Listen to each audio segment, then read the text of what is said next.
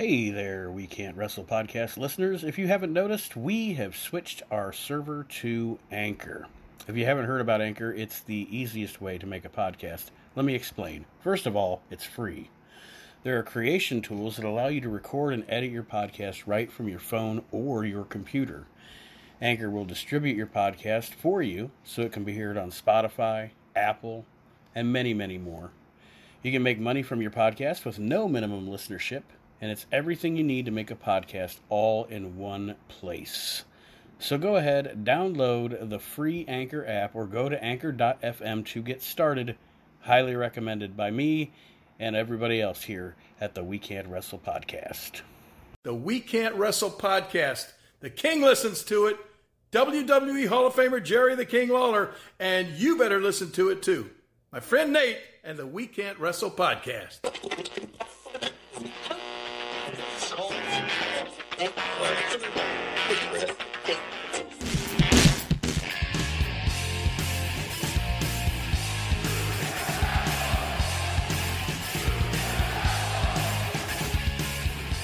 listening to the We Can't Wrestle podcast. Now it's time for our host, Nate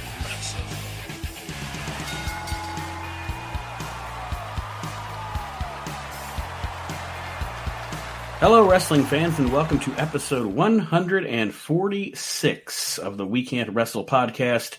The Maxon brothers here with you, Nate Maxon, your host, along with my brother Aaron, of course. What's up? And this week we are continuing our Dream Rosters series. As you heard last on the last episode, Aaron did his Dream Modern roster. I'm going to break mine out this week, and we're going to see how it shakes up and how Aaron, what Aaron thinks about that. So before we do that, though, I do have to say we are within a week when this show airs of our appearance at the Heroes and Legends Wrestling event in Fort Wayne, Indiana. Saturday, October 2nd. If you live in the Fort Wayne area and you don't have a ticket yet, get tickets. The general admission tickets are only like 25 bucks. And Aaron can attest the uh, the convention center that this uh, show is in, there's not a bad seat in the house.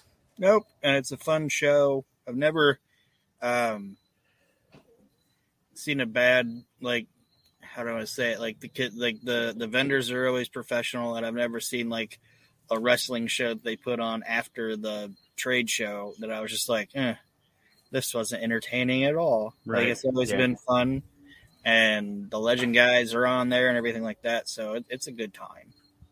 Go to Heroes and Legends Wrestling.com for the lineup. I know there have been some changes.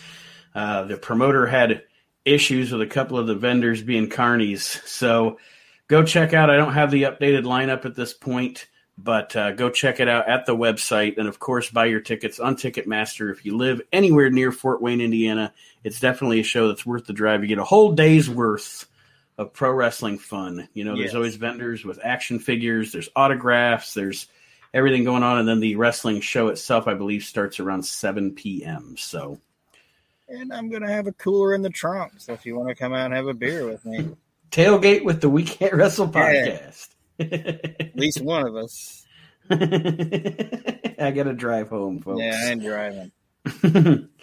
so anyway, that yeah, because we were originally um, you those of you that have listened to our trivia shows, my wife Kendall was going to go, and then she kind of thought about. Uh, those of you that know when I talk say that she tolerates my fandom, but she is not a fan, and I think she debated the fact of, of honestly spending from like nine or ten, yeah, 12 hours from nine or show with Aaron and Nate. yeah, I just it didn't seem like it was her kind of deal. She'll probably just stay home and watch TV or something. But anyway, actually, I think the in-laws are coming that weekend, so she'll she can hang out with her mom and dad. All right. And a couple all right. days after that, Nate turns 52, everybody. Horse shit. yes, my birthday on 10-4 coming up as well. So lots of stuff going on the first week of October here for the We Can't Wrestle podcast. So unless there's anything else, you want to get into this deal? Uh, we can. Um, I don't want to get too much into it because if I get too much into it, we'll end up talking about like a five hour show. But um, we did lose Norm Macdonald. Yes. I know this is a wrestling podcast, but Nate, if you know it, you I was gonna say if you know anything about me, you obviously pretty much know everything about me. Who do I tell you all the time is the funniest dude to ever fucking live? That cat Norm Macdonald. Norm Macdonald. I never met him, but I miss him. And um, it was almost like when Bobby Heenan died. Like when I woke up, like my phone will give me like news alerts and stuff, you know. Mhm. When I woke up and I saw Bobby Heenan's name, I was like, "Oh fuck!" Like Bobby Heenan's name hasn't been in the media for years because why Mhm. would it be? You know what I mean? Right. So I'm like, ah, shit. And then like I hadn't heard for I should say I haven't heard from Norm. Like, why would I hear from Norm Macdonald? I hadn't heard about Norm Macdonald for a long time. And then I woke up and it said Norm Macdonald, and I was like, oh fuck. Norm Macdonald died, and turned out he had cancer. He didn't even tell his Yeah, family. appar- apparently he, he was dealing with uh, for about a decade, and Yeah. you know, I wouldn't have I wouldn't have had any idea. I mean, he had that uh, that show. If you folks, if you haven't watched his show that was on Netflix, Well, and just watch before they bought it, before Netflix bought it and put it out there. And um, I kind of feel bad about, I like, I shouldn't say feel bad because they're fucking multi billionaires, but I kind of feel bad for dogging on Netflix for not picking it up again. He probably didn't want to do it. yeah, So, yeah, um, but that is, that's a great, if you don't, I- mean, you can get on YouTube and watch all the Norm Macdonald live shit, but it's kind of like a swan song for him going out, talking to his, talking to people that he wants to talk to, making jokes. and I got to tell you, one of the biggest surprises of that show for me, one of the funniest episodes of that show was the one he did with Judge Judy. Yeah. Like that, like that one took me by surprise. I was like, "All right, that's this is fun." Did Norm just- Macdonald and Judge Judy? and I think it's because Norm, Norm was funny because, well, fun. I'm not saying funny. You know what I mean? Like Mhm. the funny thing about Norm Macdonald was he could do mean humor, but you never thought he was mean. yeah, You know what I mean? Like he could say like just the worst fucking joke in the world. like that shit about Carrot Top. Well, yeah, but but, that, but yeah, that's him being cheeky. But like like when they would do the joke rounds and shit on Norm Live, they would just have these these terrible jokes, just horrible. But you're like, it's a Norm, so it's like, oh, that's funny. Yeah. You're not mad. You know what I mm-hmm. mean? His demeanor was very disarming. Yeah, Yes, and he's the greatest story joke teller in the history of story joke tellers. Now, let me ask you something, because I mean, and you may know for sure, because you may have read more about him or what. Because I mean, I, I really do dig Norm Macdonald. Thought he was funny as shit, but obviously Aaron's a bigger fan than I am. Not that I'm not a fan, but you know what I'm getting at. But I want to ask you a question: if you know or if you think, because I always thought Norm Macdonald's inspiration was David Letterman. Yeah, I, I mean, I don't know if it was, but um, there's no way that he didn't have some sort of. Um, he borrowed a lot. I shouldn't say borrowed. You can tell that he was a fan of David Letterman, and then him and Letter, like he was on Letterman all the fucking time. Um, Mhm. He was the last um, stand-up comedian on Letterman. Um, and he, uh, there's no way that he didn't pattern himself off of it. And um, this is one that I I didn't think about it until I don't know what made me think about it, but and I never heard because he didn't do a lot of interviews about like oh these were the people that I thought were like right. my inspirations or anything like that. Um, in that aspect, he was kind of closed off from it. But um, I also, when I watch him, it's like, man, there's no way that he didn't. And I don't know why anybody wouldn't, but there's like, there's no way this guy didn't like Fred Willard. Yeah. You know what I mean? It's Yeah. like he's like a, he's like a combination of David Letterman and Fred Willard, if that makes sense. it does. Fred And- Willard, of course, like the honky tonk man. But anyway, that's that's that's a, that's we can't wrestle humor there. Yeah, and and and I was gonna put it on a, a wrestling like um connection. Not the Norm has a connection with wrestling, but when Norm Macdonald died, I was like, man. And then we can get into your roster. I was like, man, this is just like when Bobby Eaton died. Hmm You know what I mean? Like all the professional wrestlers were like, this guy was the best. Yeah. like the best of all of us was this guy. And all like every single comedian has been like, you know what? Norm was the fucking best. Norm was the best. Yeah. Just the best. The the best tribute I've heard of him so far was I like there's very few podcasts that I listen to other than the We Can't Wrestle podcast family. I listen to I listen to every Jim Cornette. I listen to Mhm. every Bill Burr because I Mhm. love Bill Burr. Monday morning podcast is fantastic. It's just an hour of just him just yelling in his attic. It's fantastic. But then the other one I listen to is Conan O'Brien needs a friend because I like Conan Mhm. O'Brien and um because he he's an interviewer kind of like letterman where he doesn't take over the show from the people that he's interviewing he just makes them better like he's even said that before like when i'm interviewing somebody even if what they're saying might not be interesting i'll uh, as interesting as what it might be i'll pay closer attention to it or oh the joke didn't hit as good as this person thought it was i'll laugh a little harder at it you know what i mean Mhm. that that's for like people like Fallon. Like I, I don't I don't think Jimmy Fallon's unfunny, but Jimmy Fallon overtakes interviews. Yeah. You know what I mean? And Mhm. and Leno did the same thing, I thought. Me too. But Conan doesn't, but that's beside the point. So I'm just saying if you want to hear Conan sit down and just talk to somebody and make jokes and have a good time, it's a good podcast to listen to. But he didn't have like an interview per se. He had um he had his producer, which his name went out of my head, and Andy Richter on there for an hour, and they just talked about Norm, and said that Norm, like the produ- the producer said he'd sit there for an hour and talk to Norm about what are you going to talk about, and then he'd go out there and it wouldn't be anything that they said they were going to. and and Conan said the minute Norm would come out, he'd just start laughing because he's like, "This is going to be fucking train wreck." be- it doesn't matter. It's gonna be good though. yeah. So You know what you made me think of? I, and I'm not. I don't want to. It just. I wanted to say it while I was thinking about it. We were talking about. You were talking about the way that uh, late night guys interview people, and we talked about Letterman. He's the guy. Letterman is the guy that you could tell when he didn't like somebody he was interviewing. yeah, Because Letterman would like no sell people and then be funnier than them if he didn't like them. they just call him out, yeah. call them out on their shit. It's coming Uh, back on. Like the, it, the, it's it went away, but people were trying to do the fucking cancel culture shit to him for a little bit about Mhm. some of his interviews and shit. And people were like, "Fucking leave David Letterman alone."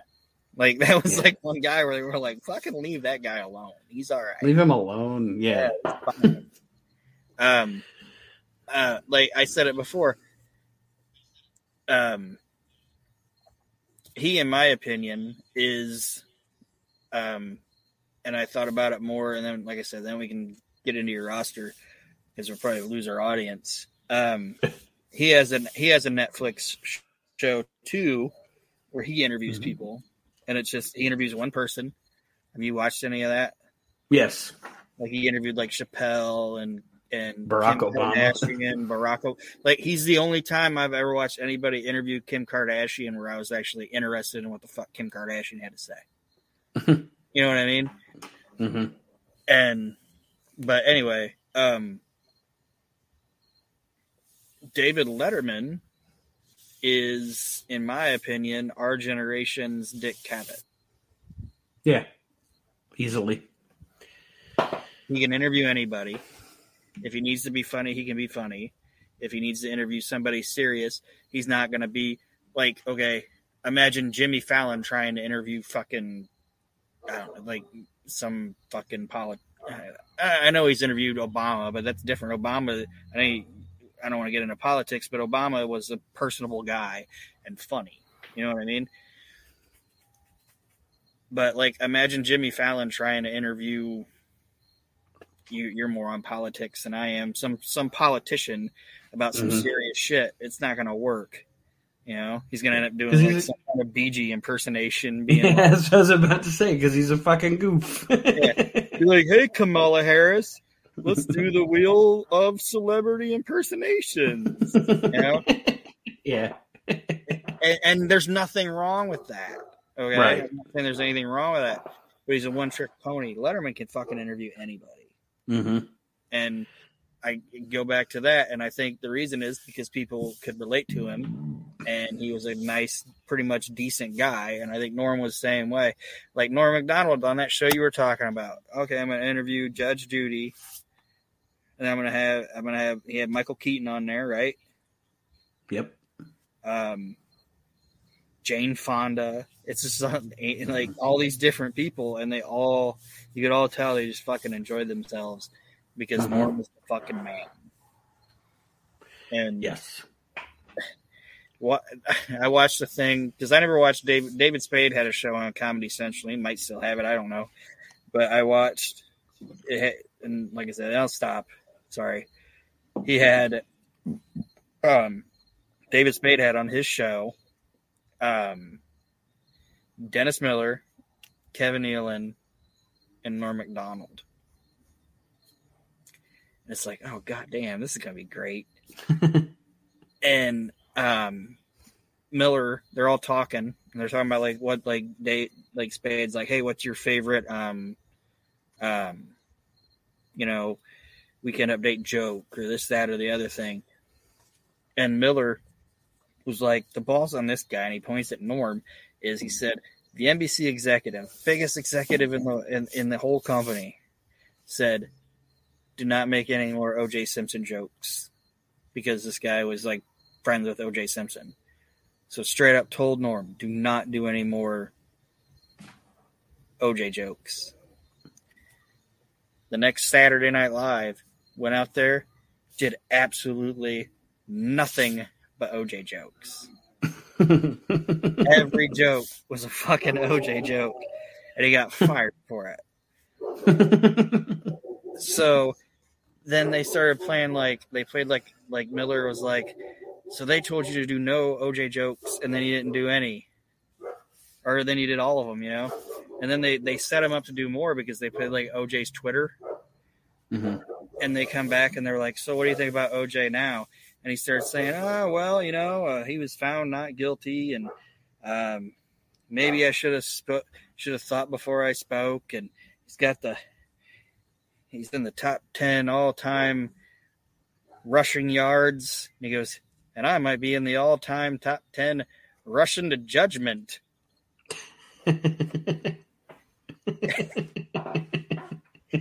And Dennis Miller pops because he's like, You're such a badass. He's like, They told you don't do any OJ jokes. And then I come on here and say, Hey, give us some OJ jokes. And he didn't give us any of them. He like apologized to the guy. Rest in peace, Norm know Macdonald. it's it's not as funny. It's not as funny as me saying it. Yeah, Norm Norm was great. The world's ten times less funny now, Yes. in my opinion. And go watch Dirty Work. Absolutely. The hell's that guy? One of the best lines in movie history. The hell's that guy? All these dead hookers. All these trunks have dead hookers in them. It's fantastic. But go ahead. Sorry. Such a good movie. All right, here we go. We are going to talk about. I have I have got together my modern day roster, dream roster. Can pick from anybody on the planet currently in professional wrestling. I noticed that uh, when I was doing this, it looks like my roster is mostly North American centric. No New Japan people in here. Sorry, everybody. But anyway, Is Ric Flair your goodwill ambassador?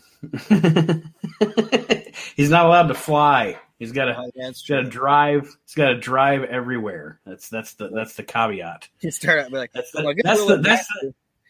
It's like that's the that's the- is Ric Flair.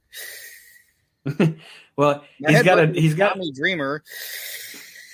to to harken back to uh, the discussion from earlier, Flair's not a, he's the Goodwill ambassador. He's not allowed to fly. He only has to drive. That's the only dick caveat that Flair has for being the Goodwill ambassador. You stop and So- get gas, keep it in your pants. so I'll start with my um, crew that's not the wrestlers. I have picked as my announce team. Now, here here we go. For the TV show, the weekly TV show, which is only going to be a two hour, once a week TV show. There ain't going to be 18 fucking hours of wrestling from my product. Two hours once a week. My commentating team is I'm going to have, and, and I, li- I still love him when he's fully energized and into the product. Jim Ross is going to be my play by play man. Okay. And my color man, because I dig him as a color guy, is going to be Wade Barrett. Um, and then for pay per views, I am going to have a three man booth because I want to get this guy in because I love him. Pat McAfee is going to be on my pay per views with Jr. and Wade Barrett. I'm a big fan of Pat McAfee on the on the on the uh, booth. Yeah, I can dig it. My interviewer, and I don't know if you'll dig this one or not, but I really like her as an interviewer, is Kayla Braxton. I don't know. Is that that little blonde girl on Raw? No, that is the girl from SmackDown. Oh. I don't, I don't know if I know her, so I can't say whether or not I All don't right. know her or not. Who's Have you book? watched Smack? Have you watched SmackDown recently? Yeah, but Okay, so she's the one that when she the what she's the one that Paul Heyman has a little gimmick with, where he's like, "Would you just leave me alone?" I got That it. girl. She's she's a little short girl. Yeah. My ring announcer is Greg Hamilton. He's going to have to get pants that fit, but Greg Hamilton's going to be my ring announcer. Did He's he always wearing high waters. Body. and my booker, It's like he's got an Ant- Anthony Jeselnik body and Patton, Patton Oswalt's head. It's like a blow pop. my booker, for my booker, I have chosen, and there's a reason for it. I enjoy his booking, the way that he books the promotion that he books, and he learned under the learning tree of Jim Cornette.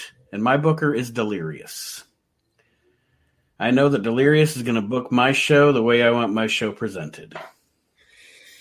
He's also a tr- proven track record of somebody that doesn't feel like he needs to put himself on the fucking show. Right. Like, oh, like I'll do house shows, or every once in a while I might be on TV and I'll fucking put somebody over or whatever. But he doesn't. Yeah, have- and that's the thing. He doesn't have, like, a generally, or anything. if he is on TV, he loses. you know, he's there to he's there to put the talent over if he's on TV. So, all right, there's my non wrestling crew. Do you want my heels, my baby faces, or my tag teams first? Uh, let's keep with the formula because I think it works the best. Because let's go heels, then the faces, and then your tag teams. All right. The first guy, I am going to use him as a heel. He was on your roster too. I think you need this guy in your in your locker room in a modern locker room. He's a great him. veteran. Huh? We needs him. He said, "I think we needs this guy." we needs this guy. He's got feet. He's got feet. But uh, he's he's going to be a good influence for the younger talent. He's a very talented guy himself. He can go out there and have a great match, put people over, or be a monster heel if you need him to be. But I am using as a heel, and it is Samoa Joe. All right. Um, now let me ask you this: um, Are you, and if you're not, that's fine. But are you going like, are you gonna do like I did, like when you get to your four or three or whatever? These are my top guys, Um, let me look at the list. and that's fine if you're not. Yeah, pretty much, pretty much. The the the four and four, they're my top eight. Yeah. So kind of leave Joe down a little bit in case you need to flip him around or whatever. Yep. Yep, he can always come. He can always come up and down. The next guy has a world of potential, and he's probably going to be chasing because I'm going to have a world champion, an intercontinental champion, and tag team champions. He's probably going to be one of the guys chasing my intercontinental champion or feuding with him at some point. But you can't deny the talent of LA Knight. Oh, that guy is that guy's the future. I mean, if if if you could strap a rocket to him, you know. and and I have said it over and over and over again. I he was he was the best thing in Impact when he was there. Um, he was um, the best thing on NWA when I shouldn't say he was the best thing. He was like other than Nick Aldis, which you're not going to get much better than Nick Aldis. He was right there underneath Aldis with the NWA, and um, he's somebody that he he he's this is gonna sound funny, but he's he's almost like a Ricky Starks that he benefited from COVID because the NWA just stopped Yeah. COVID happened, and I think the same thing happened what happened with LA Knight was well the NWA I don't know if this shit's gonna get brought back up, so I need to go somewhere else. So not a lot of wrestlers can say they benefited from COVID, but LA Knight can say he did. My concern is that he's gonna, not on your roster, but my concern with him right now is that he's gonna get, um, him being as talented as he is is gonna be a detriment to him in the in the fucking WWE because they're just gonna use him to keep people over. Mm-hmm. He'll fall into Dolph Ziggler's role. Yeah, and I hope it doesn't happen, but I can see it happening. Mhm. But he he look he, he can fucking talk like nobody's business. He can work a crowd. Um, right now he's a heel, but if you wanted him to be a face, he could be a face. Mhm. And he fucking looks like a million bucks, and he can fucking work. Like why wouldn't He is-? He is definitely going to be a heel on my roster, a flashy heel, cocky heel, and I have some baby faces that, it's going to be fun to watch him get his ass kicked. Honestly, I mean, you know, and that's Yeah. not saying he's going to get buried, but a, a heel in that ilk, when the time comes, gets his fucking ass beat. but he comes out the next week. He's like, I didn't get my ass beat. Yeah, I I didn't get my about. ass beat. I don't know what you're talking about. Moving on. the next guy that I'll put on my roster, um, I know that a lot of people, I don't know, I don't, I don't really, what do I want to say? Well, not a lot of people. A lot of the wrestling fans that liken themselves to be elitists like to dog on this guy, and I don't know why. And Aaron, Aaron knows I've been a fan of him forever and I think he still has a lot to offer. Um, maybe going in a different direction, but still a lot to offer because he's super talented, and it's Bray Wyatt.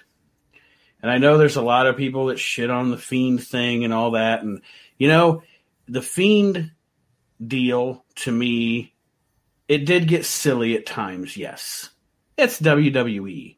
But you can't ever say that Wyndham Rotunda did not give 1,000% to everything they handed him, whether it was good or bad. Yeah. And he's a guy that is the opposite of what I was saying about LA Knight is his character got hurt by COVID because his character was this character that when they were like, Oh, we're gonna do these cinematic fucking matches, his character was the one character on their roster that worked with it. You know what I mean? Mhm. and and they did that that one with Cena and that one with Cena. I've gone on record of saying is the only fucking cinematic match I've ever seen that I enjoyed, and that was the one that they were like, oh, we're gonna do more of these, and, yeah, and then they did the swamp thing match and the swamp ass fucking match, and they set him on fire, and it's like they literally did everything. I want to say like they did every possible thing you could do to that character, and just WWE WWE ruined that character, yes. in my opinion. And from everything I heard, supposedly he didn't like it, hmm and that's part of the reason they let him go because they said he was he was bitching all the time and everything. It's like, why don't you just fucking set me on fire in the middle of the ring? But Yeah, whatever. and then and then the next week I'm back. Yeah. It's stupid. Yeah. Well, I wouldn't do that to Bray Wyatt. I would use him to his best ability. Um, and and I would definitely use him. To be honest, I'd hit the reset button on him. I don't know if we're as we're booking our quote unquote dream rosters, if we're getting all these guys right now, or if we're just imagining. But I would definitely reset him back to the original Wyatt family version of his character because that was the best version of his character. Yeah. And you know, I may find him some cronies. I may find him some cult members or something. But um, definitely going to go with Bray Wyatt on my roster. The next guy I think is young. I don't think he's young. I think he's young. I don't think he's young. I think as a young talent, he has a lot of potential. He has a great look. He is, um, I know we use this expression on the show a lot, but he's a puppy with big paws. But I think once he grows into them, he's going to be a star. And I used to make fun of his name at first until I got to watch him more. It's my old buddy Wardlow. I used to call him Where's Wardlow, kind of mock him a little bit. I fucking dig Wardlow. I think Wardlow's cool and I think he's got a lot of potential. I don't know yet about mic skills and stuff. They haven't really let him do a lot of that because he's with MJF and obviously yeah. he's overshadowed. But I dig the dude and I think he'd be a great young guy to have on my roster to build up. And if he's not good, you don't need him to be. Right. He can be what he can be what he is. You know what you could do with him? If he can't talk, guess what you could do? What's that? During non pay per view programs, Pat McAfee is. Shit, yeah. Definitely. Wardlow and Pat McAfee. I can work with that. I can be your assistant booker. You and Delirious. Yeah. Get you guys an email chain going. but yeah, I think Wardlow would be good to have on the roster. Like I said, I think he's he's um um he's got and this guy's not on my roster, but I'll just elaborate. I kind of look at Brian Cage the same way.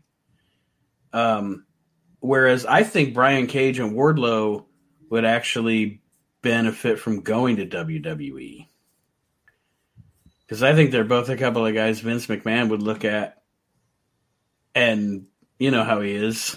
Yeah. it's like I gotta gotta go in the restroom and take care of something, pal. Look at that guy. I got a word load here. yeah, look at him. the next guy that I put on my roster, he is a heel, and it's it's kind of hard. I kind of had to make a decision here. Actually, I'll I'll do this one first. Another this is another veteran. I am going to use him as a heel, and it's AJ Styles. AJ Styles, another guy. How do I how do I build a modern roster and not put him on it? Just like Joe, you know how how do I, I if I want veterans in my locker room? These are two guys I want in my locker room, and honestly, it's always better. I think to use veterans as heels. Because from the perspective of in the ring especially with these two guys if you're wanting them to teach younger talent how to work usually the heel leads the match. Yeah. And the heel's putting the other guy over in the end. So that's why I probably tend to use. I mean, they may flip flop back and forth, obviously, but as I'm starting out, I'm going to use AJ as a heel, and um, um, and yes, I am going to take. I'm going to go ahead and take Omos with him, not to wrestle, but not to wrestle. But I think the visual of AJ with that big fucking son of a bitch behind him is cool. You know, because that guy's like twice as wide, twice as tall. It makes AJ look even more like a heel. wrestle, I'm okay with it. No, just he's just he's just AJ's big fucking shadow. And um this might be stupid too, I don't know. But um and I hate when I should say I hate, but sometimes compare it like saying, "Oh, this is the guy, this is this guy of this generation." You know what I mean? Sometimes that's not fair or whatever. But you know who AJ mm-hmm. is of his generation? Randy Savage. I I was just about to say Randy Savage. He's the Randy Savage of his generation, man. Mm-hmm. You're never going to see him do anything bad. He gives a shit about his job. He he's he'll do whatever you want him to do. It- it- yeah, he's he's he's the Randy Savage of his generation. He's going to make your worst talent look better than they should ever have any right to look. Yep. look at what Savage did with DDP. It's the only time DDP was entertaining. The next guy I've got here, and it, it was hard. It was when I when I got up into the top, it was hard to decide. But I, I have my packing order, and and you know you're just starting this thing, so people can go up and down. But he's doing the best work of his career right now, and he's doing it in the role we all knew that he should have been doing it in seven years ago, and it's Roman Reigns. And yes, I am scooping up Paul Heyman with Roman Reigns. But he is he is I love it Cornette says that uh, he looks like Alfred Hitchcock. Yeah. Um he here's the thing about Roman that I have to give Vince credit. Vince Vince knew that guy was the man. He just old Vince. I always say anymore. There's two Vinces. There's Vince McMahon. There's old Vince. Old Vince just wanted to be me versus my audience for so long, and cast Roman as that baby face that no one wanted him to. No one wanted to see him as. I always said it. He was like he was like Diesel, in that he got he got he was a great heel people started reacting to him and Vince took it too far. And he did the same thing with Diesel. That's why that's why like if he would have made I know we're get, I'm getting off on a tangent, but if he would have made Kevin Nash a heel Kevin Nash Diesel champion, he might have drew. and not even make him a heel Kevin Na- Diesel champion, but not take everything that made Diesel cool. Like Diesel could have been the champ and could have been a babyface, but he didn't need to be fucking wearing goddamn Christmas sweaters and singing Yeah. "Merry Christmas" right after he won the belt. Mm-hmm. Like they took all the badass, cool Kevin Nash or Diesel, whatever you want to call it at the time, like all the shit people were like that liked about him, and then we're like, okay, now smile and, and be happy and everything. He's like, no, that's not what people liked about me. Mm-hmm. They like, that And I feel that. badass motherfucker. So, do you feel that's a fair comparison, comparing Roman Reigns to Kevin Nash from '95? Yeah, and eventually they're gonna have to. Eventually, Roman Reigns is going to become a babyface again. Mm-hmm. It's going to happen. And I just I'm hope- wondering. I I'm wondering if- they did with Nash and just make him the oh shock some Roman Reigns Yeah. again guy. You know, I'm half wondering if it's coming up with him and Lesnar. If if this is Lesnar and Heyman playing Roman,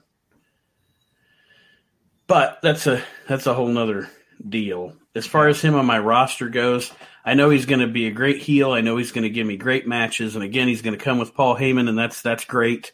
Um, because Roman also has really good matches. He's he he is uh, granted now he since it's his entire career he's all WWE style matches, but you can work that out. You know he can Yeah. he can adapt to work with other people, but definitely going with Roman. So now I've come to my top four heels in the company.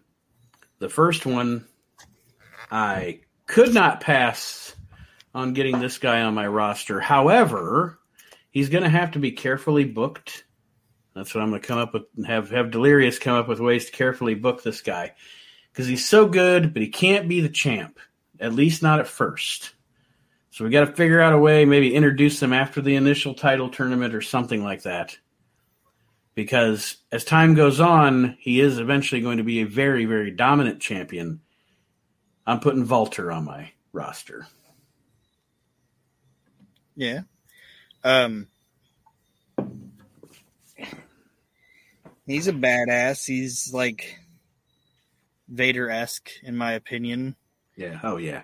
Um, I'm sure other people have said that too.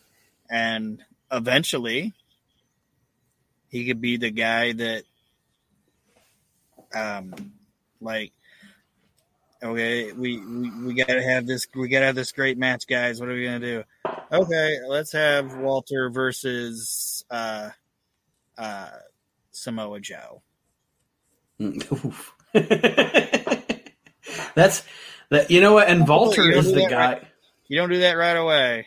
But yeah. No, no. But you know what? Honestly, Joe. no. You know what? You got my brain going. You know what you do with Walter and Samoa Joe? You book Walter versus Samoa Joe when Joe comes to you and says, "Hey Nate, man, I'm ready to hang up the boots and just be behind the scenes, and it's over for me. I'm I'm done." Okay, Walter's putting you out of professional. You know what I mean? Like this is a passing of the torch. Yeah. Walter's going to put you out of professional wrestling. Um, I he is so good. I, I don't have enough time in my life to watch as much wrestling as is available. And the reason I'm saying that is I don't watch a lot. I watch I watch WWE or I fast forward through it. I watch AEW. I fast forward through some of that. I, I, I watch I watch NWA pretty much without fast forwarding religiously. I used to NXT. I don't think I will be now. But I don't watch a lot of other indie stuff unless there's something that catches my imagination. And then I watch I watch until it doesn't have my imagination anymore. I am getting to a point. I didn't I don't watch Evolve. I didn't watch Evolve a lot. When Walter was in Evolve, I watched Evolve because I watched one of his matches and then I got hooked on their product for a little bit because he was there. And he's just he's a fantastic talent and he's definitely going to be on my roster. Mm-hmm. All right. So the next guy on my roster is actually going to be my first champion. And we talked about him a little bit earlier, but it's Nick Aldis. And Nick Aldis, Nick Aldis is going to be my first world champion. Um, and I will say when I go through my baby faces who he's going to go over in the finals of the tournament. But uh, he is, um, he is my one, maybe my, I don't know. He might be my one B as far as, as my favorite wrestler on the planet right now. Um, he always brings it. He's a fantastic heel. I don't know. Could I don't know if that guy could ever be a babyface at this point. Like, Uh, there's there's one thing, there's one thing that can make him a baby face. Just one. what's that? It would be if like somebody would like, and, and he wouldn't have, he wouldn't be a baby face that long. He'd probably just be a baby face long enough for that program. But it would be if like somebody would like knock down Mickie James, Yeah, yeah, and then he really wouldn't be a baby face. He'd be a baby face to the crowd. You know what I mean? Like he he wouldn't need to change anything about his mm-hmm. character, except maybe not so much being like I'm the best wrestler in the world. Like like he could be like, there's a lot of things you can do to me, but the one thing you don't do is put your hands on my family. Like that's like the one thing yeah. and then they would solidify him as being like a baby face, in my opinion. For the for that for that particular rivalry, he'd be a Yeah, tweener be- kind of. Yeah, he'd be the he'd be the face in that situation. But other than that, I don't. I mean, it's the one thing that that's the one thing. And I know he said he was a the AJ AJ was the Macho Man or whatever. But that's the thing that turned Macho Man face. You know what I mean? You don't Mhm. fuck with Liz. You know. Right. So yeah, and and they have a different relationship, obviously, and they're just forming it because you know they had Mickie come out and stand by him and all that shit. But that would be the one Mhm. thing would be somebody going at his family. But he's definitely going to be my first champ. He's going to have great matches on top and um, just an all around fantastic wrestler and talent and promo. And he brings a bit of, I mean, as you noticed with my my roster here, pretty consistently. Not necessarily, I don't want to say an old school vibe, but kind of an old school vibe. You know, I, I'm picking my talent based on the fact that, that I'm an old school wrestling fan. So that's the kind of the product I'm going not not as not as not and, and I'm not dissing it. I'm not dissing it at all. I'm not going to have a retro feeling like the NWA does. Yeah. And But- and if you don't want to put McAfee with Wardlow, put Wardlow with Nick Aldis. Yeah. The next guy, and I'm going to use him as a that style of champion always need shouldn't say always needs, but usually has an enforcer, like somebody with. well, and him. I I do have a tag team on my tag team list that is going to be paired up with him, but I could put Okay. Wardlow into that group too. Um, the next guy, I'm going to use him as a heel, and he is my favorite wrestler in the world right now, Adam Cole. All right. Um, I like Adam better as a heel than a babyface. Um, and again, I mean, I'm I'm always going to get a good match out of him, and he, he's also, uh, I think, I think because he's such a good wrestler, because he's so good in the ring, it doesn't get mentioned enough. He's also a fantastic promo. Yeah. And he's somebody that, like you said, you want to use him as a heel and you like him better as a heel. But if he needs to be a baby face, he can be a baby face. People that do the baby thing with him. And Yeah, um, you said this plenty of times. You can say if you can say a dude's like a good looking dude or whatever, you know, and not be like, oh, you like the you like the pain. You know what I mean? like, like he he's he's Shawn Michaels. yeah, yeah, with a better attitude. with a better attitude. Like, like I said, I hate comparing people to people. But he's fucking Shawn. He you know, kind of looks like Shawn Michaels. Like you go out there and be like, "This is Adam Michaels, Shawn Michaels' son. Shawn Michaels' son." He didn't know it, but he got a cocktail waitress in Boise pregnant 27 years ago or whatever, however old Adam Cole is. And there you go. But uh, And then and then Shawn Michael Shawn Michaels didn't want to acknowledge him, so Michael Cole adopted him. He's like, I always knew my dad was cooler than you. Yeah. my real dad. Yeah, my real dad, Michael. Can't tell me what to do anymore, Mike. But yeah, um, he he's super talented, and um, in my re- one of my reviews of AEW, um, I know we're not totally talking about modern, like the actual modern product. This is more your roster, but Mhm. I think AEW. It's not. It's not. It's not unfixable. But I don't like what they did with him. If that makes sense. oh yeah. He just feels like a dude. Like Yeah. he just feels like a like right away he's back in with the elite and like he had that match with Kazarian on AEW, which he said he didn't watch yet, but he opens it, which is whatever. But it just like right off the bat, it just felt like he was just no, that wasn't that show. Sorry, it was the week before. No, yeah, I did yeah, I was gonna say I did see that match. I got my lines crossed a little bit. Obviously, Omega and Brian opened up this last one, but you, you get what I'm saying. hmm It just it feels like Adam Cole signing with AEW should have been a bigger deal than it was, and it just kind of feels like he was like the baloney between the fucking CM Punk and Daniel Bryan thing. You know what I mean? hmm Yeah. Like I would even I would have signed I would have done him the way that WWE in in a sense did Brian Pillman. Like have him have a contract signing and be like, "Look, I'm glad to be here." And he doesn't even need to heal on everybody right away, but his his entrance should have been something it should have been separate from everybody else and then gradually, and then gradually bring him in. You know, Mhm. like like hey i've signed with AEW like T- tony khan can be like hey i'm excited to announce here he is he's going to put pen to paper we've signed adam cole even have like the elite guys they're like yeah but but Mhm. cole being like eh, you know I'm, I'm new here i don't know i don't know if you guys are the guys like i love you guys but you know i kind of went off i've kind of went off five years and kind of did this shit on my own you Yeah. know? And then eventually you can you can put them in there, but to me it just Mm-hmm. felt like they just lopped them right in, and there you are. You're part of the NWO now. Say what you want to say. You're part of the NWO now. It, it that's just how I feel about it. The last heel on my roster. I won't. Don't put him with Don't your you- top heel, Kenny Omega. I know you're gonna say it.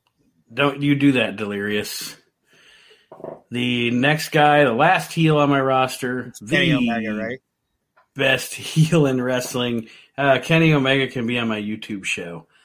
You didn't say M- YouTube show. MJF. Yeah. MJF is currently the only actual professional wrestler in wrestling, in mainstream wrestling. He is. And I know that you, you might not know, you might not get what I'm saying there, but that's he is. He, he's he's the the one professional wrestler out there, in my opinion. He's the only guy. He's the only guy doing his fucking job the way it's supposed to be done. Like he when he was cutting that promo, I don't, and I think it, I, it was the one where he was like, "Brian's down there." The promo you didn't Yeah. like very much. Mhm. The best thing he did in that was that that crowd was like, "Shut the fuck up." Shut the fuck up. And he was just like, no. No. yeah. he went right back into it. He Yeah, like, that "That's popped- the best." That popped me too. He was like, was no. He's like, no. um, And guess what they did? They stopped chanting "Shut the fuck up" because they were like, Mhm. "Oh, no." well, and we just talked about, you know, it, it, he would be the guy that would be the guy that Aldis would be the f- face in a feud with. You know, if that's who you'd do that with easily. Yeah. He'd be the guy to be like, look he's- here. He, he's the heel on he's the heel on your roster that would pie face Mickie James. Yes. Yep. But yeah, he's uh and, and not even doing like, oh, I'm gonna pie face her. Like, I keep interrupting you, sorry, but it's like he doesn't even pie face her because oh, this is gonna make Nick Aldis mad. Like she's just kind of in his way, and he's going Mhm. out there to to make his point about some feud that he's having with somebody, and he's just like, just knocks her down and keeps on going.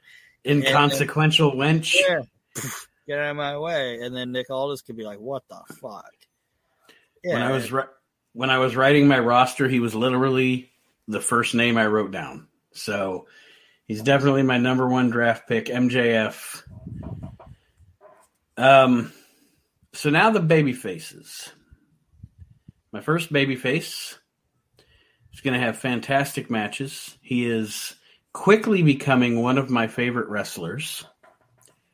And I will tell you a little um, trivia fact. I don't know if you know about him or not, but anyway, it's Ilya Dragunov. okay.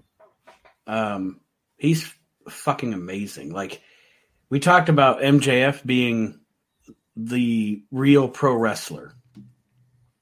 Dragunov and Walters matches are the most real pro wrestling matches of the past decade. Well, I understand that, but it's a different thing. What I'm saying about I know, I know, I know, but I just wanted to bit piggyback off of that. And the guy's fantastic. And I don't know if you knew this or not. Do you know that he is the only with all the with all the uh, Russians in the history of American wrestling? You know he's the only Russian-born Russian wrestler in American wrestling history. Did you know that? It's fucking, me. it's fucking wild, isn't it? Though it's just wild. Fucking pro wrestling, ladies and gentlemen. Nikolai wasn't even Russian. no, he was like Yugoslavian or something, Yeah, and fucking Ivan Koloff was from Minnesota, Canadian. Uh, Canada. Oh, I thought he was Minnesotan. Okay, he was like, oh, I don't remember what his fucking name was. It was like Billy Redbeard or something in Canada because Brett talks about it in his book. I'd have to Google it. Um, but he talks about um, seeing Ivan Koloff in uh, when they brought him up to Stampede. hmm and bringing that up to him, and Koloff was like, eh, "Like I don't want to talk about that. I'm on Koloff, buddy." You know, hmm but yeah, But yeah. none of the none of the Russians are Russian. but yeah, I'm definitely going to have Dragunov on my roster. Um, and he, for being foreign, he speaks well English, you know, so you can cut good promos and have great Red matches. McNutley. What was it? Red McNutley. Red McNutley. Yeah. Not quite as imposing as Ivan Ivan Koloff. Koloff. Um, the next guy that I'm going to have, I've been a mark for him since uh, MLW. His faction at NXT kind of annoys me, but doesn't. Like, I like his faction. I don't like their promos for. Anyway, I, I'm not going to get off on that. Anyway, I really like this guy. I actually, at this moment, I am blanking on what his actual name is in NXT. Shane Swerve Scott And is going to be on my roster. that's pretty much his name. Isn't it Isaiah Swerve or something in NXT? Didn't they change his name? Yeah. Oh, guy, isn't he? What's that? He's a hit row guy, isn't he? Yes, he's the leader of the hit. row. Fucking shit gimmick. What? God I don't. It, I'm I'm a I'm a man of two minds on that because they're they're sh- they annoy me on the mic and stuff, but I enjoy them in the ring. So even the big guy, like the the that that whole unit is like I'm like, oh god, stop cutting promos. And then they get in the ring, I'm like, okay, I can dig this. But anyway, I like Swerve. I have since MLW, and I want him to be on my roster to give me some high impact, you know. And he can he can be a guy that that is a young guy that's bucking up against AJ Styles or what have you. And I just I dig him. He's he's uh my equivalent to your Miro when I was talking about my roster. no, he's not. There is another one coming up that I know you're going to say that too. The next guy that I'm bringing in, he's a veteran, but he's almost a guy that you look at kind of as a young veteran, but he's not. I, I'm I'm tripping over my words in when I, the way I'm trying to describe him. But anyway, I think just because he never got his just due until now. But on my roster, he's gonna have he's gonna have great matches with Bray Wyatt, Wardlow, maybe even Walter. It would be an interesting match. Trevor Murdoch. All right. Nothing wrong with Trevor. No, and Trevor is a guy that He can talk. He can. he, he's a he's a guy whose career path does not match his talent level. yeah. You know, And I don't know if it was- uh, go ahead. Sorry. I was just gonna say I don't know if in in in Vince Land if it was his look, if it, I don't know what it was. It was his look. It- it- there's that's the only thing it could be, and um, I don't, uh, I don't want to, I don't want to speak bad about somebody, but he also, um, and he would probably never say it because everything I've ever heard, he said that he loves the guy like a brother, but he had a problematic tag team partner too, and that probably Yeah. hurt him. Yeah. Um. And that's just that's that's just a fact. Um, and um, he's super talented. He's super relatable. He's a guy that he's how do I say like I know he was trained by Harley Race, but the more I think like I know he's trained by Harley, and obviously puts Harley over. But Trevor Murdoch, and then people say, "Oh, Murdoch, Dick Murdoch." To me, he's the closest thing character-wise to Dusty Rhodes that we have now. mhm. Yeah. Yeah. Definitely. And I know people people have dogged Dusty in the ring before and shit, but Dusty wasn't when he was younger. He wasn't terrible in the ring, but Trevor and, and Trevor Murdoch's ten times the wrestler Dusty Rhodes was, but he's a big fat guy that seems like a decent dude, and you want to see him be successful. Mhm. And when you look at him, and how you said like, oh, his his career doesn't match the time he's been in the business, or is that how you phrased it? No, his his career trajectory and past doesn't match the amount of talent he has. That's what. Okay, that's the same. That's what I was gonna say. Fucking dude is like, oh, he's fat and he's lovable, but guess what? He can work his fucking ass off. Yes. That fat motherfucker shouldn't be able to do a Canadian destroyer, but he can, but he can and he will. and he will. And guess what? He doesn't do it all the time, and Mhm. just he's like I said, he's a relatable dude, and um, I like him. Eh, He's never gonna be, and I don't think he even will be for the end of. WA. Like he's never going to be a champion for you or anything like that, but he's going to be the guy you can put it on when you need to. Mhm. But if you take it off him, it ain't going to hurt him because you're just going to be like, oh shucks, that's Trevor Murdoch," you know. Yeah. And he can have it. He can have another reason to have a feud other than a belt, you know. Right. Yep. Um, I think that a great feud, looking at just looking at my roster here, I think a great feud would be him and LA Knight. Yeah. You know, LA Knight's like you LA Knight's like who's this? What who's this big fat motherfucker standing in the ring? know what I was to say before that, even MJ MJF. yes, because MJF needs to have like a Piper's Pit type thing on your show. Like MJF shouldn't wrestle every week. I'm Just telling you that now. hmm he should have like a Piper's Pit type thing. And Murdoch could be the first guy that just like, fuck you, and just crack him in the face. you know what I mean? Spit, spit tobacco in his face. Uh, no, he needs to crack him in the face. like when you were just talking about him, it's like I am not gonna lie. I like to go out and have a good time and stuff, and we live in a small town. And I have been in a bar plenty of times when a guy that looks like MJF is drunk, being an asshole, and talks to a guy that looks like Trevor Murdoch. And by the time it's done, the guy that looks like MJF is on the fucking ground. going, what happened?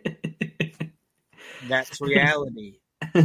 It is what it is.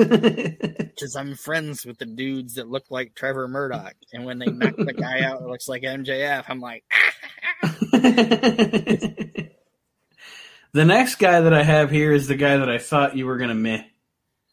I thought he was gonna be. I thought he was gonna be your Miro, well, maybe I'll surprise you. Cameron Grimes.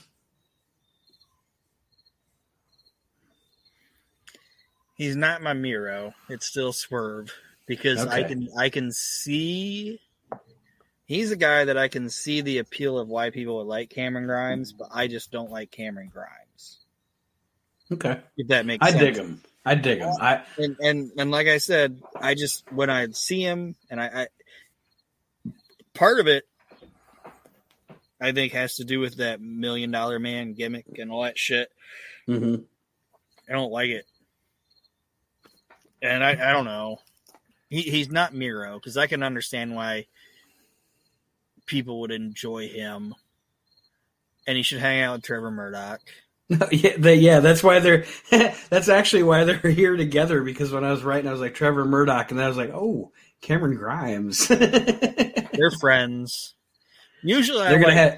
They're gonna. They're gonna. T- they're gonna team up against MJF and LA Knight. yeah, usually, usually I like oddball friends, you know. hmm hmm But those guys, you couldn't have them on the same roster and not It- have like buddies. It'd be funny to. have. it, well, it would be. It would just be fun because because Cameron Grimes is kind of the. Um,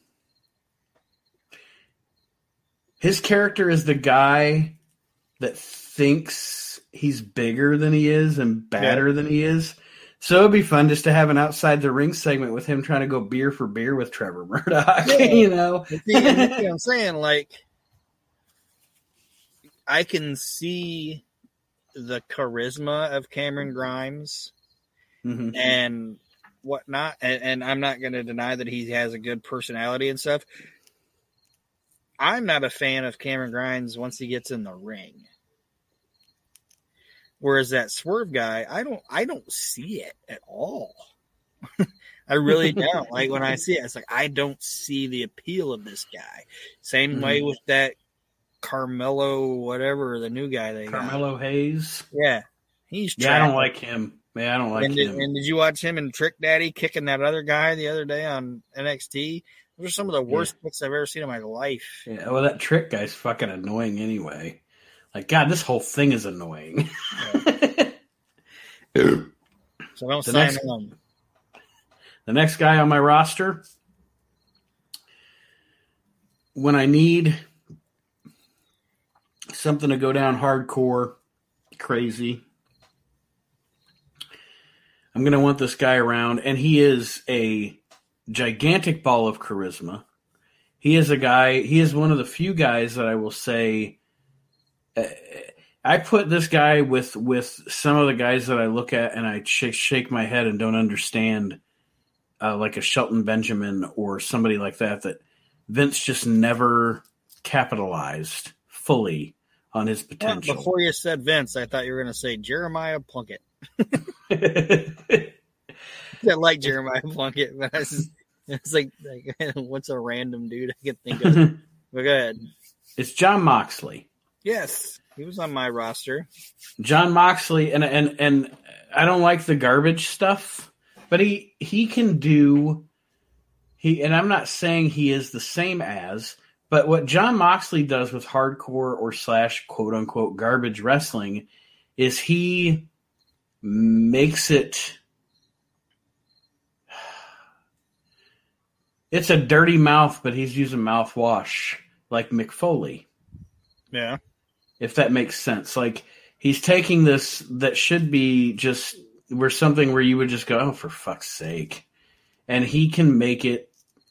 I don't even know what the word I'm looking for is, but he makes it acceptable to me. Like I'm not a garbage wrestling fan. I don't. I, I don't particularly care to watch death matches and shit and FMW either. style And you know, what stuff. it is, you know what it is about him?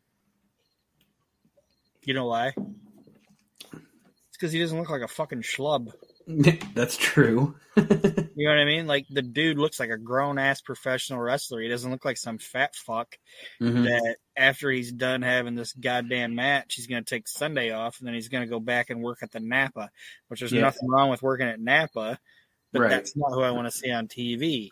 You know what I mean? I he's one of those guys that I just don't understand why uh, why Cornette shits on him like he does. Like it's because he does the garbage stuff, and once you do garbage shit, Cornette is one of my favorite people in the world. to same. listen to, okay? But Cornette has one trait that annoys me. And I've had bosses in my life that have been like that. And it's like once you do something that they don't like, that's all of a sudden your fucking thing. You know what Mhm. I mean? Like yeah. I used to have a boss where this guy that was a good worker was late a couple times. So then he just Mhm. became the guy that's late all the time.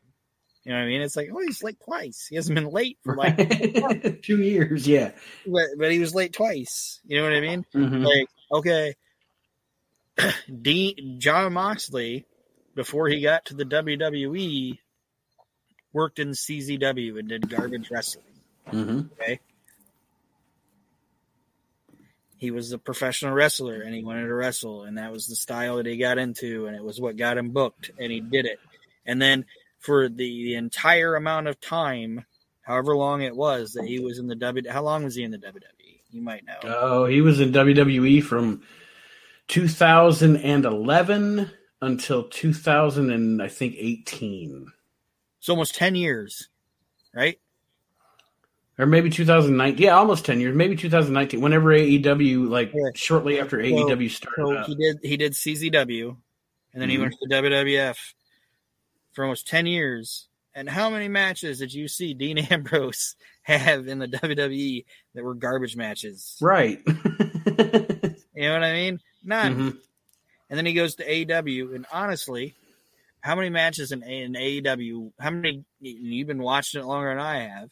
How Mhm. many actual garbage matches has Dean Ambrose had? Uh, Jon Moxley had in AEW? maybe two or three. Two or three. And AEW's been around almost three years now. Well, yeah, and they do. Well, why and is that's he, why does why is he a garbage wrestler?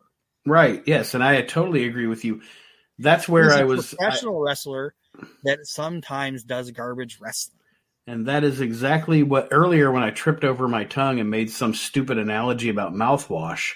That's where I was trying to go talking about Mick Foley. Mick Foley, what the reason I liken Moxley to Foley is Foley could do hardcore wrestling, but make it still make it an entertaining, not garbage match. You know, he would structure it to where, yeah, we're gonna get these spots in and stuff, like that Randy Orton match.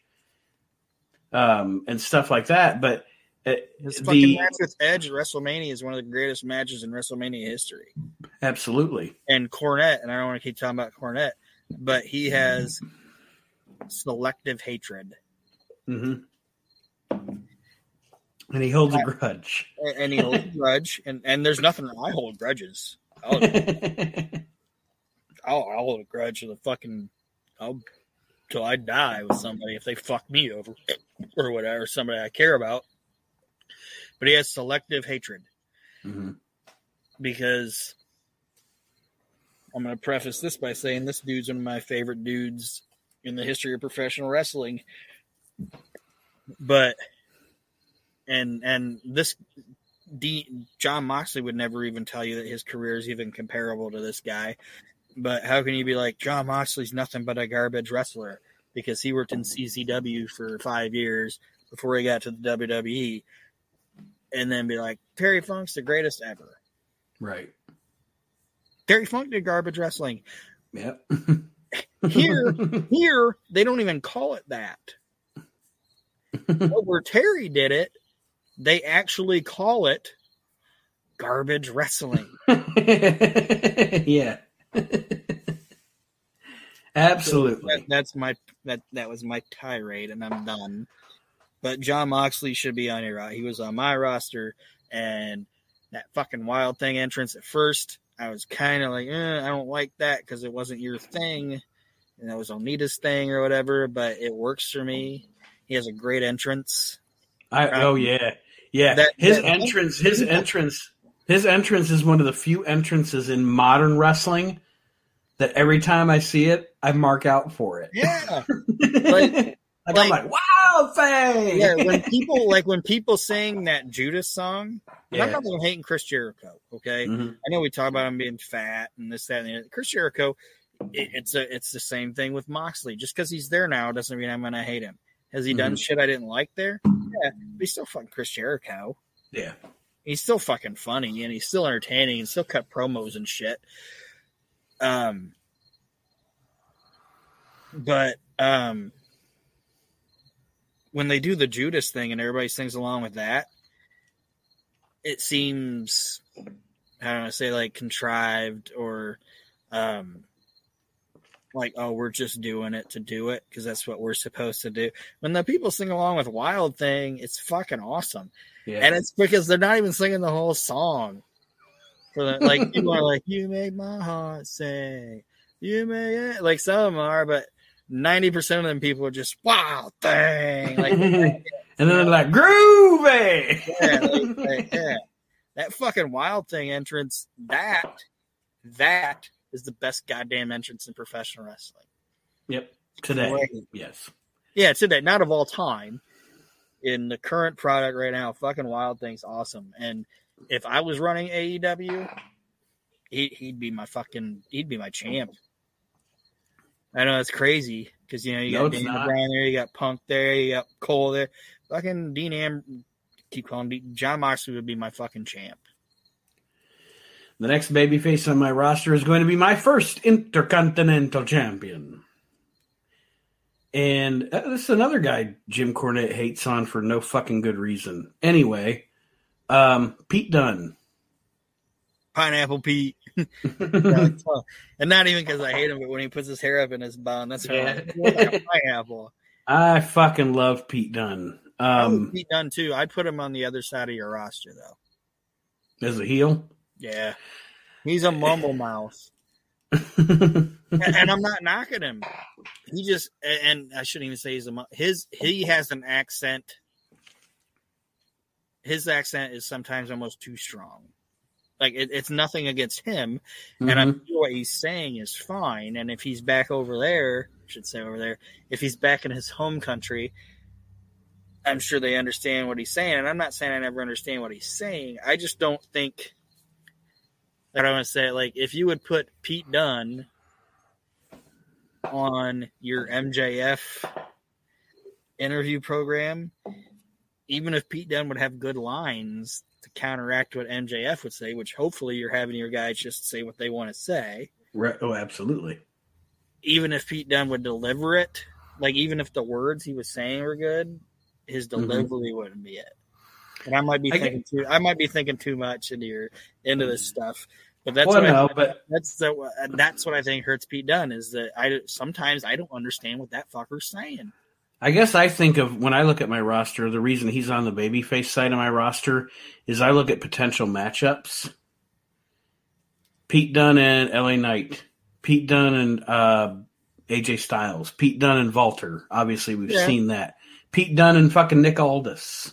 Yeah, I see You know, it, I just but I don't know. I just like I.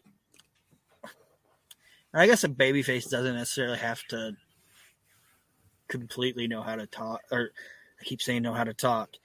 Needs to be like good at speaking or whatever. right. But so yeah, I guess you just won me over. All right, he can stay where he's at. Yeah. Thank you for your permission. You're welcome. but yeah, he's going to be my first Intercontinental Champion. Um, and the next guy, he was on your Are roster. you gonna let him? Are you gonna let him go everywhere? Not everywhere, but if he's the intercontinental, that's what I would do with him. Oh, do that with him. What? He's your intercontinental champion. But guess what? The ne- guess what they never did with the intercontinental championship. They never They defended it intercontinental. They never went to all the continents. Let that dude go everywhere. That's the funniest. That's the funniest thing about the name Intercontinental Champion is it literally means the same thing as world. Well, no, kinda. Yeah, I guess no, actually, I'm wrong. you are because not mm-hmm. everything in the world is on the continents. Well, and not to mention, inter means connected. So technically, the United States and Africa aren't connected. It would just be Canada, the United States, Mexico, and South America. So I'm fucking wrong. Yeah, but we're gonna let him go to England. All right. Well, he is That's English. what I would do with him.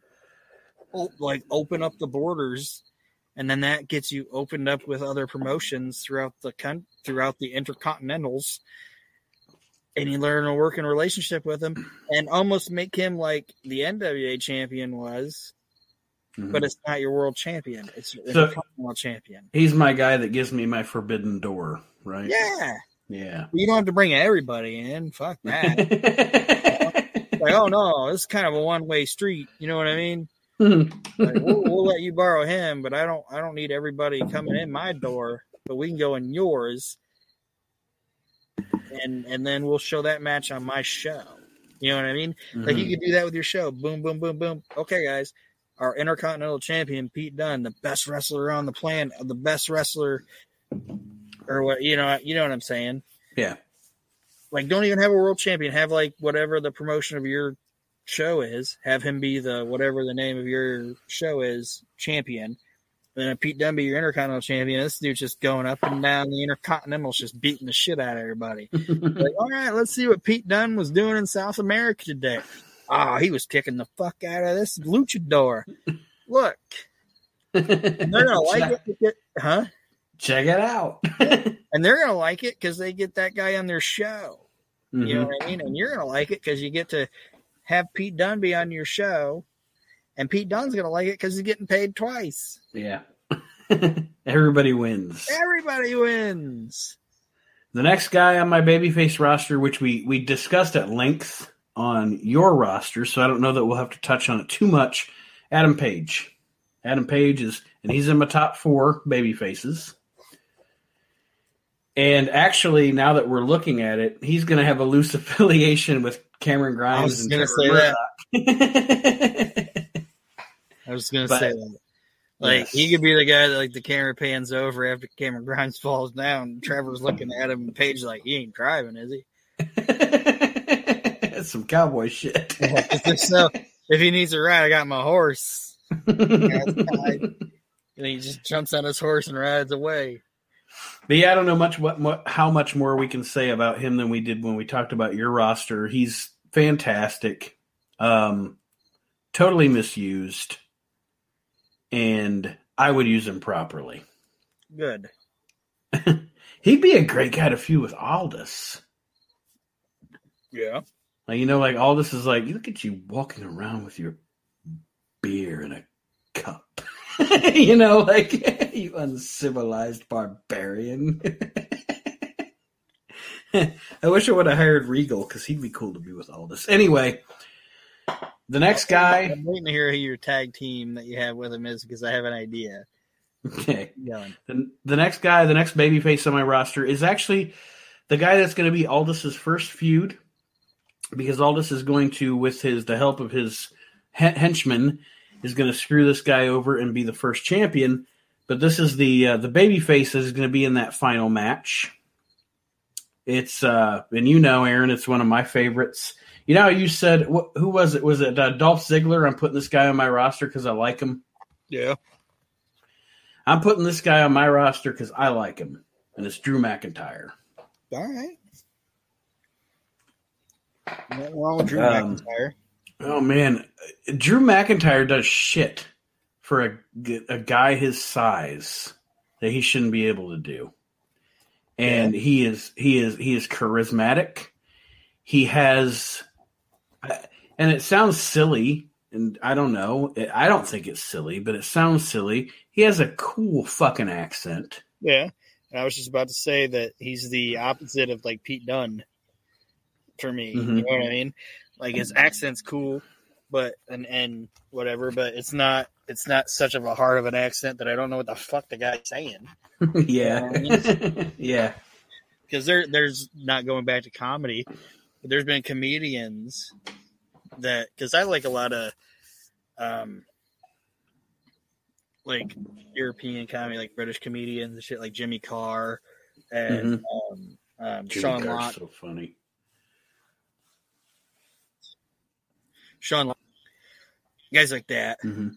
Um, um, but there's some of like I've tried to watch like comedy from like Scotland and Ireland, and I know the dudes are funny, but I can't watch everything they do because I can't always get what Under, they're saying. You know what I mean? Because it's really it's it's it's a fucking weird dialect. And I think I, think part of it is that he's been over here probably long enough, and WWF or WWE, because they were fucking professionals, probably gave him some sort of like speech classes and shit. Mhm. It, it's not overbearing, you know what I mean? right. So, yeah, and, and he looks like a fucking. He's built like if you're gonna. I said it a like a bunch of times on here. If you're gonna draw a fucking professional wrestler, you're gonna look like goddamn Drew Mac- McIntyre. And like I was watching Raw a couple weeks ago, first Raw I watched, that fucking dude picked up that Shanky dude and put him in a drive. it's insane. He's like, Like he I is was he- this, I'm like, I was like, this stanky dude sucks. Like I like Jinder Mahal, but Jinder Mahal's little group is terrible. I hate those dudes. Mm-hmm. Yeah. What is it, Mosar and Stanky or whatever? Some, something the fuck like that. Whatever. Stanky Whatever. Leg and Pete. Like they suck. But he he picked that big motherfucker up and gave him a Michinoku driver. And then I told myself, even though I don't like Stanky, I respect Stanky because that dude was in the locker room and Drew McIntyre or whoever was like, Hey, I want to give you a Michinoku driver. And he didn't go, Wait a minute, I'm seven foot and I weigh about 285 pounds or however big I am. right. And you want to give me a Michinoku driver? Stanky was like, Do it. And they fucking did it. Christ, that was insane. Why are more people talking? Like that should be on the goddamn beginning of your fucking montage. Is him hitting that fucking Michinoku driver? It was fantastic. It's Sorry. like I told it's like I told you when you mentioned it to me through text message. He is uh Drew is is on the level of Cesaro and Cena to me for being just sick super strong. Yeah, like when You I know. watched that, I was like, that is stupid. Like not stupid. like I was like, that is Yeah. fucking insane. Did you end up watching it? Yeah. No, actually, the funny thing is, I, I watched the 90 minute. That's Hulu what I was worried about was that you watched it. And No, hold on, gonna have it hold on, there. hold on.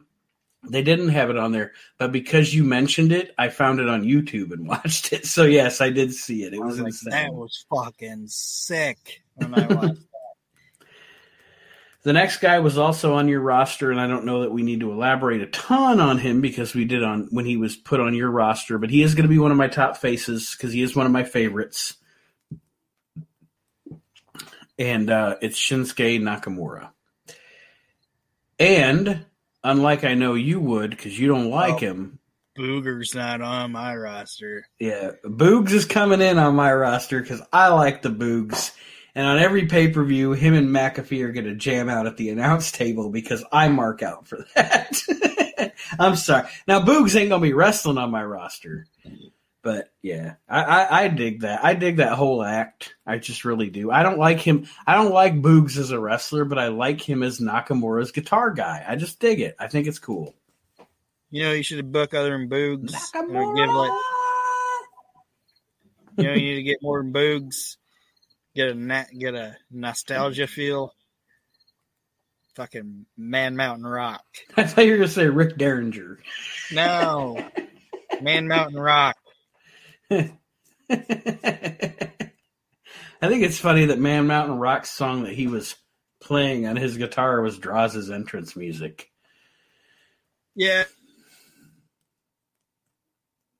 Yeah, and that was WWF because didn't they? Did, they had him pretend like he was playing the guitar, didn't they? Yeah. And W and WCW actually played it like the dude could play the guitar. Mm-hmm. Like, not why not just let him play the guitar? Because it's the WWF, and they put him in I know. jammies, and then they put him in big jammies, and yeah. anyway, so the last baby face that I'm recruiting, and he is not going to be on any of the first shows because I don't want him involved. If, if you have him on the first shows and you don't put him in the championship tournament, you look like a putz. So he's not going to be on the first few shows. Um, he's going to come in after that and be inserted into things after that. But I, because he's back and because you know how much I'm a fan, I had to recruit CM Punk to be on my show. Um, and I'm going to use Punk sparingly. Like to me, Punk is the guy you. He's not on your show every week. He's not in a program every month. You know, like CM Punk comes around for the big pay per views Yeah. and but I definitely want to have him on my roster if I can. And he is uh, he's he's the uh, he's the man, and he's on my roster. All right, I dig it. I know that. How do I say this? Because I don't want to get people all pissed off or whatever. The five people listening. Um, I enjoy CM Punk. Okay, and I've never told myself that CM Punk wasn't talented and CM Punk wasn't entertaining and it isn't great. Um, and to me, and I think it might be because I started getting kind of disenfranchised with wrestling, Mm-hmm. didn't understand at the time what CM Punk meant. If Right. that makes sense. Yeah, Because after, after he left, nothing changed. you, you know what I mean? Like Yeah. it was to me, it was like it, it was. Like he was right at the him leaving was right at the start of when I started disliking professional wrestling for the current professional wrestling, and it wasn't because of CM Punk. It was because I didn't like the stories and the fucking PC until he came back. I didn't realize. All right, this guy had a this guy this guy had a bigger impact and was more important than he was when he left. If that makes Right. sense, Yeah. Yeah. because he was just one guy. You know what I mean?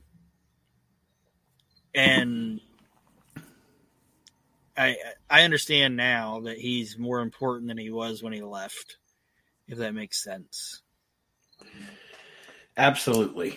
Um, all right, so now we'll roll on to my tag teams here.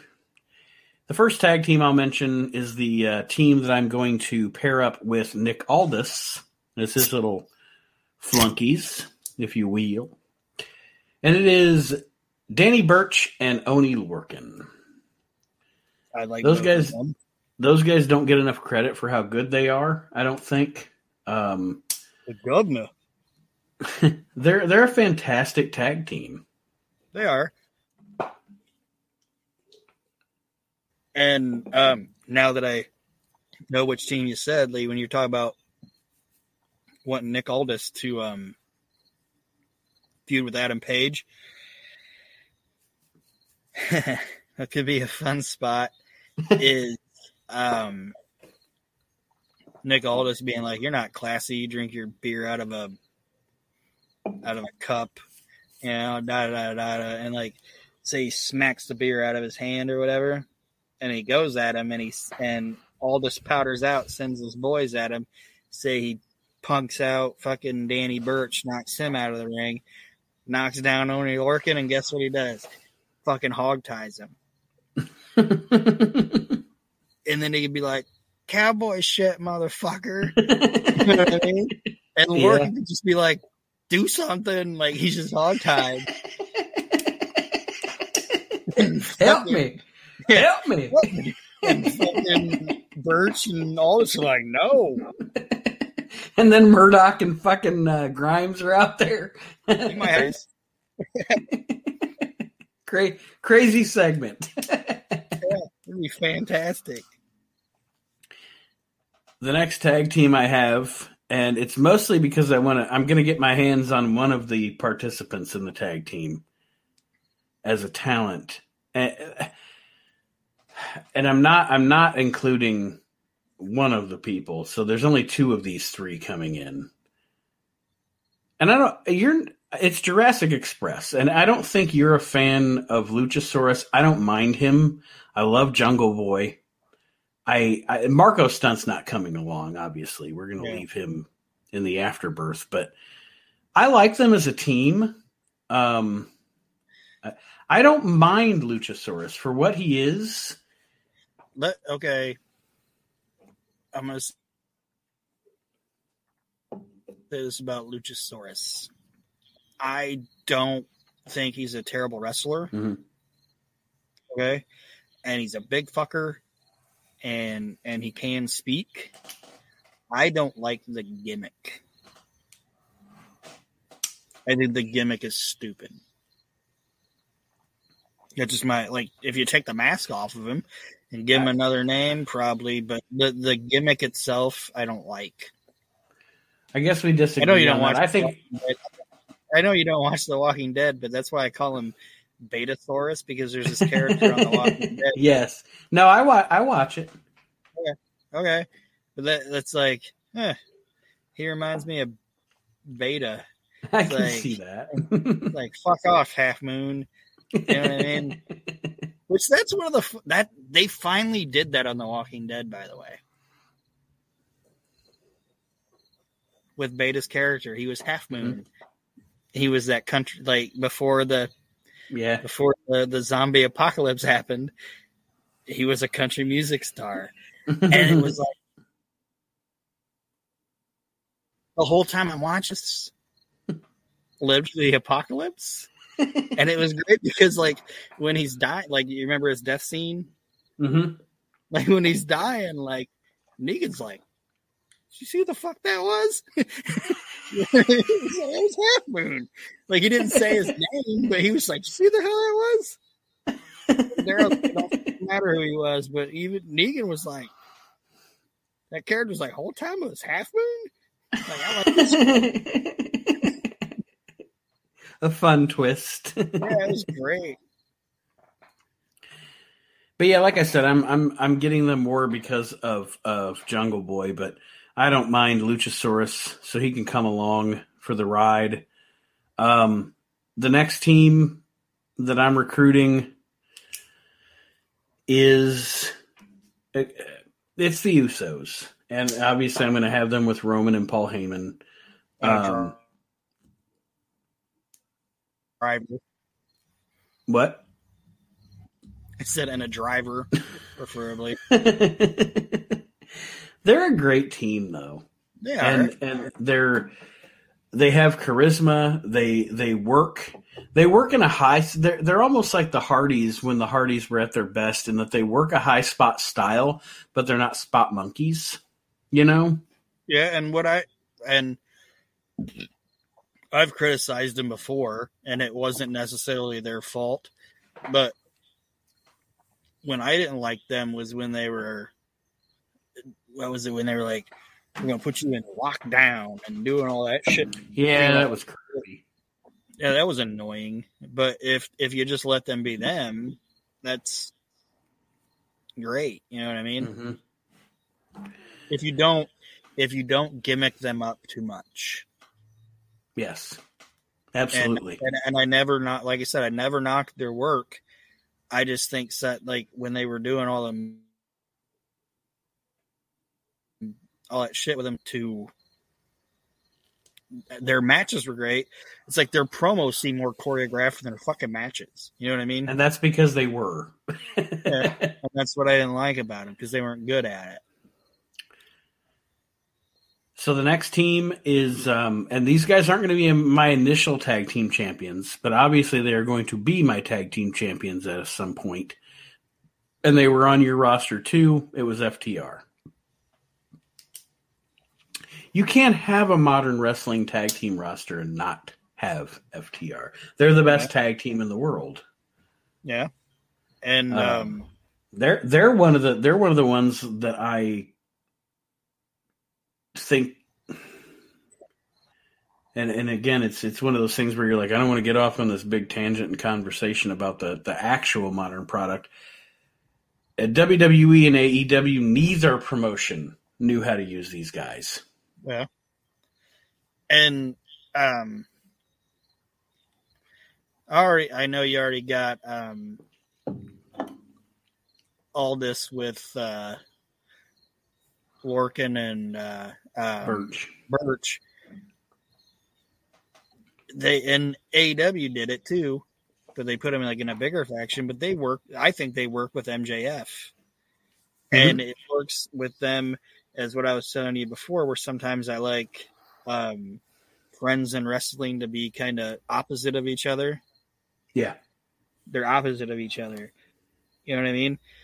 And when I say, oh, it's great when like two wrestlers you wouldn't think would be friends or partners or whatever, or friends and partners, the ultimate one of it is um, it might be friends in the history of professional wrestling. Like Arn Anderson and Ric Flair shouldn't be friends. Yeah, yeah. They're characters. they shouldn't be friends. And I know they did like the storyline where they were cousins or whatever. Mm-hmm. But Arn Anderson shouldn't want to hang out with Ric Flair because he's like, woo, woo, he's all crazy and shit. And Arn's all about being all serious and shit. But he's like, eh, that's my guy. You know what I mean? Mm-hmm. I know he's crazy and shit, but that's my dude. You know what I mean? And yeah. I think that's what MJF and FTR could do together. And why wouldn't you want those guys on your fucking roster? No, for for sure. They're going to be my second. I'm sorry, I, I was just going to say they're one of, if not the best tag team in professional wrestling. They're the best tag team in wrestling right now, absolutely, hands down.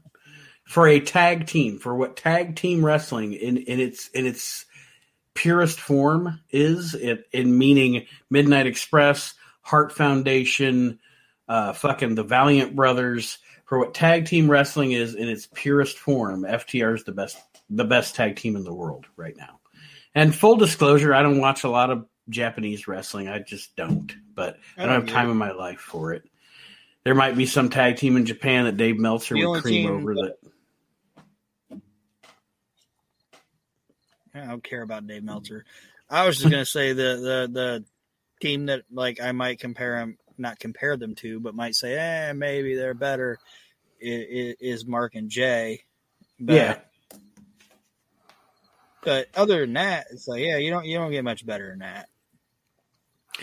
And my last tag team is going to be my first tag team champions. They are going to lose the belts, spoiler alert, to FTR because I recruited these guys as a team. They're a good team, but I recruited them as my team, and they're going to be my first champs in the eventual storyline to feud with each other. And then I turn them into singles wrestlers. A bit of a cheat, but whatever. It's Tommaso Ciampa and Timothy Thatcher. I love both of them, um, and I want to utilize them as singles wrestlers. But I will bring them as a, in as a team. They'll be my first champs. Something will happen with FTR. FTR will get the belts, and then Thatcher and Ciampa can break up and feud because they're fantastic, whether a tag team or singles.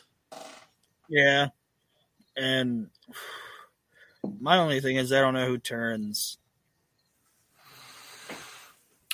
Probably Thatcher. And the reason, the only oh. reason I say that is because your crowd is going to be more, atta- more willing to cheer Ciampa. I think. Yeah, and see, that's like I said, you haven't watched NXT yet, but Mm-mm. that's the first thing they did on the fucking show this week, and not not a turn. What I'm saying, Mhm. like what they guess what they did the first thing. I I don't want to spoil it for you. That's all right. The first thing they did, the first thing they did on NXT was they had Tommaso Ciampa come out, and he had like some of these new, um, and and he cut like this, like fired up baby face promo. Mhm. Like I'm so glad to be the champion again, and NXT 2.0 is going to be the best. And I'm in here with guys like Bron Breakker, and and uh, the fat black guy. What's his name? Um, Audio audio visual or whatever his name is. like I'm in here with this guy. Like like to me, it's like Tommaso Ciampa shouldn't be the fired up baby face. It's like yeah, he should be the. the best. He should be the. He he should, should be be the, the- guy. You know what I mean? He should. He should be the Steve Austin style babyface. Like everybody's here and all the fans are cheering me, and I like the fans, but I'll break every one of your fucking necks because I don't give a yeah, shit. and, and, and he didn't. He didn't do that to any of those guys. Guys in the ring. Like he should have looked at all of them and said, "I have this now," and he shouldn't have said. Like I'm not even saying he needed to be a heel about it, Mhm. but he should have been like, "I have this now." And I expect each and every single one of you to do exactly what I did to get it. It'd be the fucking sickest, meanest son of a bitch in the ring that I was to get this away from me. Mhm. And he didn't. He was like patting him on the back and being like, I'm glad you guys are here. It's Hmm. just, it didn't fucking work at all for me. And the, the, he did one good thing. I shouldn't say he did. They had him say one good thing. And at first I thought it was like, oh, that's going to be cool. Because guess what they had him do? Hmm. They had him, um, he didn't talk about how many times, like, the la you know, like most guys are like, like Nick Aldis, like, I was a champion for 1,307 days or whatever, you know, Right. what he did was he was like, it's been 900 and fit, it, and, and it's a close number. I can't remember the exact number he said. He said, it's been 957 days since I've been the champ. Which means thought that was cool. yeah, like he wasn't counting how long he had been the champ. He was counting how long it's been since I haven't been the champ. And longing to be the champion. cool. Yeah. Yeah. Like he's not marking the amount of days that he is the champ. He's marking the amount of days that he hasn't had it. I was like, that was cool. And then the fucking rails, it went off the rails after that. But Ciampa is super fucking talented. He's not the biggest dude in the world, but he Projects himself that way. yeah, you don't think about it when um how to how I'm sorry, I don't want to keep talking too much about modern stuff. Well, I mean, it, it, it's it's a it's a it's a, it's a forbidden a forbidden thing to say. you're gonna say and what it shouldn't. He is he is he is the you said it earlier. We always He's say modern Benoit. day. Yes, absolutely, absolutely. at my Chris Benoit. Mm-hmm. Chris Benoit wasn't the biggest guy in the fucking business at all. But he was a he was a thick cut Badass. stick of, stick of fucking dynamite. Yeah. That, and that and brought it. And if somebody like Triple H, which Triple H is a big motherfucker, okay. But if somebody like Triple H is Triple H is like Jesus Christ, you know this fucking little guy, he's fucking crazy, you know, not not crazy. well, Okay, you call, get what I'm saying, spade a spade. Yes. You get what I'm saying? It's like this dude, this salt is dangerous. hmm And even the big fucker should be like, this sawed off motherfucker is dangerous.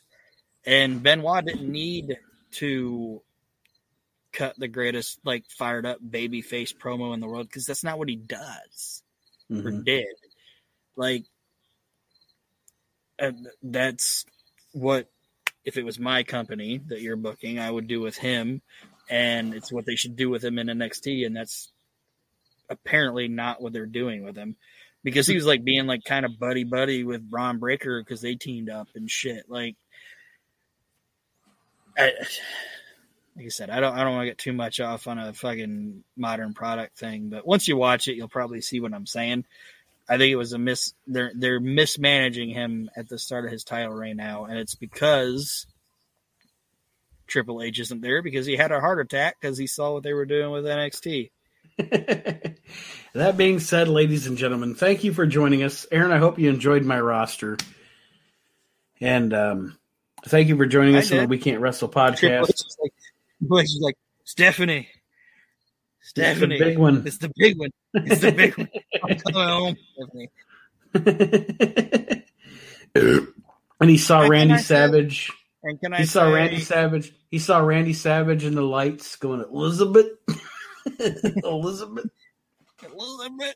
I never thought about Fred Sanford having a heart attack and it being Randy Savage. Elizabeth. Elizabeth. That's not funny, but it's funny. All right, everybody. Thank you for joining us a on the palm weekend tree. in the We Can't Wrestle that's the podcast. greatest, that's the greatest death in wrestling history. Wacky. It, it was This is apropos. wacky, Not greatest, but this insane human being had a heart attack in his Jeep tracker, went across four lanes of traffic, hit a guy on a motorcycle, and then slammed into a palm tree. How else would Randy Savage go out? Dig it. one, of my all time or diabetes. You can cut that out. But yeah. That's a good Well- roster. Thank you. Thank you for joining us this week on the We Can't Wrestle podcast, everybody. And the next time you hear us, we probably will have done the convention. So that'll be our, more than likely our next show is all of our recording from the Heroes and Legends Wrestling show on October the 2nd. I'm excited. Aaron's excited. We're going to bring it. Yeah. hmm And uh, that's what's going to happen. We'll see you next time around, everybody, and thank you for joining us for the We Can't Wrestle podcast. Check out WrestleNet Radio. Check out Reliving the Extreme. Those are the brands. That's what we're doing. Until next time, sayonara. Yeah, bitches. Konnichiwa.